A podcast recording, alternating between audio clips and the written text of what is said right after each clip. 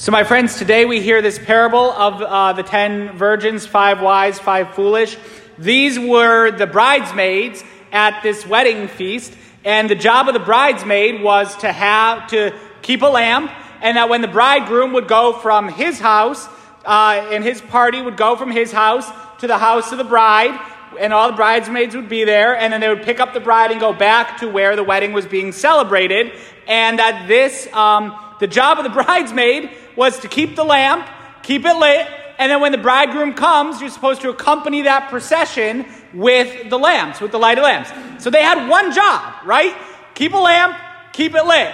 Um, and these foolish ones don't bring any extra oil with them. You know, you never, you never know when a wedding is going to start. Um, I, I don't know if uh, they're here today, but a little while ago I had a wedding. Um, that a little while ago, like a week ago, and it was beautiful. Um, but the the poor bride, um, the limo went to the wrong location to pick her up, so her wedding started 45 minutes late and um, she was she was ready on time, but the car was in the wrong spot. Right? You never know when a, Lauren and Dan, if you're here, it's really great. Um, you may be downstairs. If not, you're watching on YouTube, maybe. But anyway, the point is, you never know when a wedding is going to start, so you got to stay ready. Right? You stay ready. You stay prepared. These bridesmaids had one job: keep your keep enough oil in your lamp so that you're able to be ready when you have to do your job of lighting it up and going with the procession, uh, taking the bride and the bridal party to the wedding. Um, and we hear that they, um, these foolish ones, didn't bring any extra oil, but that as the bridegroom was long delayed, they all became drowsy and fell asleep. They all fell asleep. They all nodded off when they were supposed to be watching and waiting for this. And you know, we have been talking for the last month or so about having a plan of life, having a good spiritual plan that's very practical.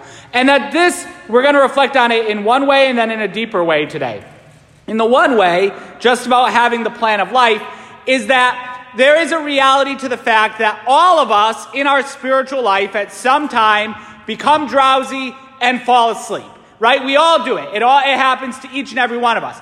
If we have a plan of the practices of piety that we're going to do every day, then even if you get drowsy and fall asleep, even if you miss one or you miss two, it's okay. You have the plan. You don't get too thrown off by it. You know, if coming to Sunday Mass is your only spiritual experience in the week, and that's it, and here at Mass you fall asleep, or you're distracted, or you're grumpy, then that's it. That's it for the week. You're out of luck. But if we have a daily plan that we follow, then look, a little something goes wrong with one of the points. Okay, it's not good. Let's try to, you know, work on it, but don't get too worked out of shape, right? I did my morning mental prayer this morning before the 8 o'clock Mass in the chapel, and maybe I was a little bit distracted.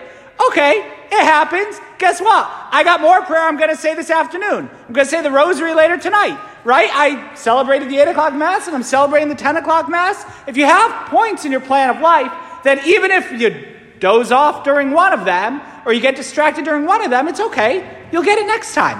Uh, if you only got the one big thing every week and you miss it or something goes wrong, then you're out of luck. So we need to have the plan. We need to have that extra oil ready to go, which is those more spiritual practices that we'll have so that when we fall asleep, it's going to be okay. Because uh, we'll, you know, when it's time to wake up, we're going to be ready to go. So that is how this parable relates to our plan of life. And if you don't have one of these white sheets from a couple weeks ago, or you lost it, or you crumpled it up and threw it away, whatever, get another one here in the church today. We have plenty. In a deeper way, though, um, today we can reflect upon what this parable means with regard to the point of the plan of life that we should reflect on today, which is devotion to Our Lady, and particularly through praying the Angelus and praying the rosary. That devotion to Our Lady is the spare oil. When we are very devoted to our mother, the Blessed Virgin Mary, that's the oil. We're all going to fall asleep, and our lamps are probably going to run out of oil. Probably.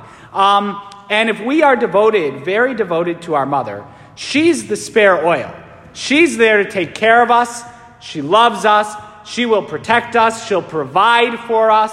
And so we need to be very, very devoted to our mother. Mary is, uh, many of the saints have seen, when you hear about wisdom in the Old Testament, that is a prefigurement, it's a preparation for the role of the Blessed Mother. Resplendent and unfading is wisdom, and she is readily perceived by those who love her and found by those who seek her.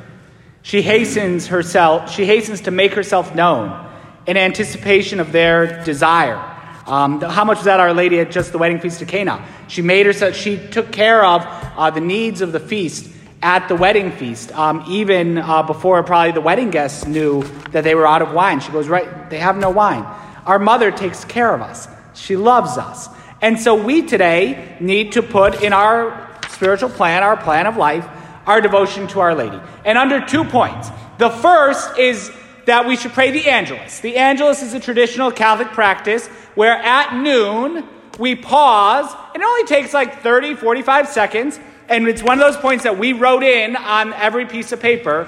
But at noon, you pause and you consider the incarnation and Mary's role in that. Um, if you don't know how to pray the Angelus, just Google it. We wrote, gave you the name of it. It's called Angelus, and just Google it, right? The angel of the Lord declared unto Mary, and she conceived by the Holy Spirit. And then you pray the Hail Mary. Then behold, the handmaid of the Lord. Be it done unto me according to your word. Then you pray the Hail Mary again. Then the word is made flesh and dwelt among us. You pray the Hail Mary again, and you finish with, um, with another prayer, right? The Angelus. That at noon, as believers in Jesus Christ, every day we should pause and we should remember that through the cooperation of the Blessed Virgin Mary and through her yes, through her fiat, God became man for us out of love for us. God redeemed us. And at noon, we pause and do that. I have an alarm on my phone that goes off at noon every day. And if you're in earshot of the church, or usually any other Catholic church that has bells, they ring at noon to remind you to pray the Angelus, right? At noon, we just pause 30, 45 seconds, as close to noon as you can if you're in a meeting or something like that, and you pray the Angelus. And you recall that God became one of us for our salvation through Mary's free consent, through her free action in that, to pray the Angelus.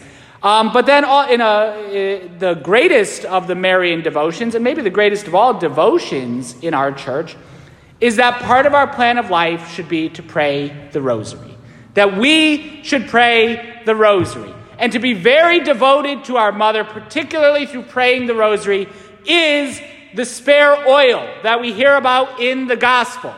Maybe things will end early and they're not going to need the oil. Okay, but do you want to take that chance or do I? Absolutely not. It's foolish to not get our mother on our side and to love her and to pray through her intercession and ask her to pray for us. It is pure foolishness to not be very devoted to our mother and to love her. We should love her. She's our mother. She's the mother of our Lord and she's the mother of our interior life. And so we should each pray the rosary and we should pray it every single day. Pray the rosary every day. And with the rosary, love Our Lady, tell her you love her again and again and again. Carry rosary beads around. I keep my rosary beads right in my pocket. They're there so much, and I do so much work, so they break regularly, and I need new ones. But you keep your rosary beads right in your pocket, and you take time and you lovingly um, pray the rosary. We have in the church today, over by where the bulletins are, and if you're in the lower church, you could you know come on up and get one after mass or whatever. Um, we have how to pray the rosary. If you don't know how to pray the rosary, take one of these things. They're produced by the Knights of Columbus. You can fold it in half and put it in your wallet and just keep it with you uh, how to pray the rosary. we should pray the rosary with love, with devotion. Uh, I remember a priest saying, Don't pray the rosary like you're talking to a wall, or just like, you know, rambling off the words without really thinking about it. But we say the prayers, we say the Our Fathers and the Hail Marys and the Glory Be. And oh, it's so repetitive. I don't want, you know, it's, come on, let's come up with something creative. Look, when I want to tell somebody I love that I love them, I don't come up with a new way to say it every time. I just say with more love, right now, I love you. I love you. Don't need to come up with anything new. Create, look, you got the best thing you can say. I love you, right? If we want to honor our mother, we have words from the scriptures. The, mo- the words that changed her life, Hail Mary, full of grace, the Lord is with thee, from the angelic salutation. And then the words that her cousin Elizabeth spoke to her Blessed art thou amongst women, and blessed is the fruit of thy womb, Jesus. Right? And then the second part of the prayer Holy Mary, Mother of God, pray for us sinners, now and at the hour of our death. Amen. And to say the prayer, the Hail Marys, with more and more love, to pray the rosary with love every single day.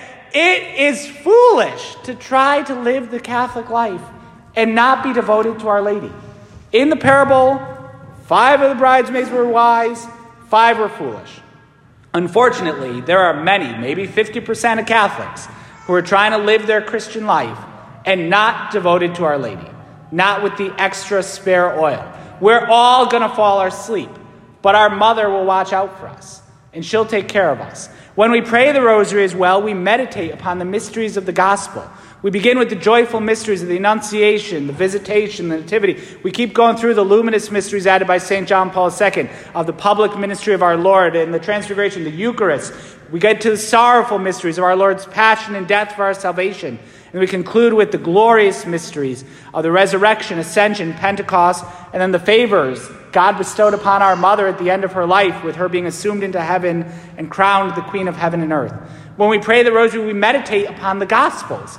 The rosary is the prayer of the Gospels because we're praying with all of the Gospel scenes. And then, in a special way, this month of November, we pray for those who have died. Um, when we pray the rosary, you know, I, have probably said, I, I haven't done the math. There was a priest I know who did math toward the end of his life and has said, you know, he's like, oh, I probably have said over a million rosaries and a million Hail Marys in my life, right? So over a million times, and probably I'm somewhere maybe in the hundred thousands, maybe. Um, over a hundred thousand times, maybe I've said to Our Lady, Pray for us sinners, pray for me, now and at the hour of our death, at the hour of my death. Over a hundred thousand times, I've asked Our Lady to pray for me in the hour that I die. Whenever that is, whenever God calls me to Himself, we pray, I, my mother's going to be there, and she's going to take care of me, and she'll be praying for me whenever that moment is. We have all the more, we have nothing to fear because Jesus Christ overcame sin and death. But all the more so, if we know our mom is going to be there to shepherd us through, to lead us through that process, when we pray the rosary, when we talk to Our Lady, um, she helps us through that inevitable day when each and every one of us will meet our end. And so, we need to pray the rosary. We need to be very devoted to our mother. Write it down on the piece of paper and commit to doing it. Let's not let our parish be, oh, 50% of us are devoted to Our Lady and 50 aren't. Where let's be a whole parish of wise followers of our Lord. Let's love Our Lady very much. Let's pray uh, and remember her at noon with the Angelus. But then, in a deeper way, let's be a parish that prays the rosary with love. The rosary has the power to change so many spiritual lives. Mary is resplendent and unfading wisdom.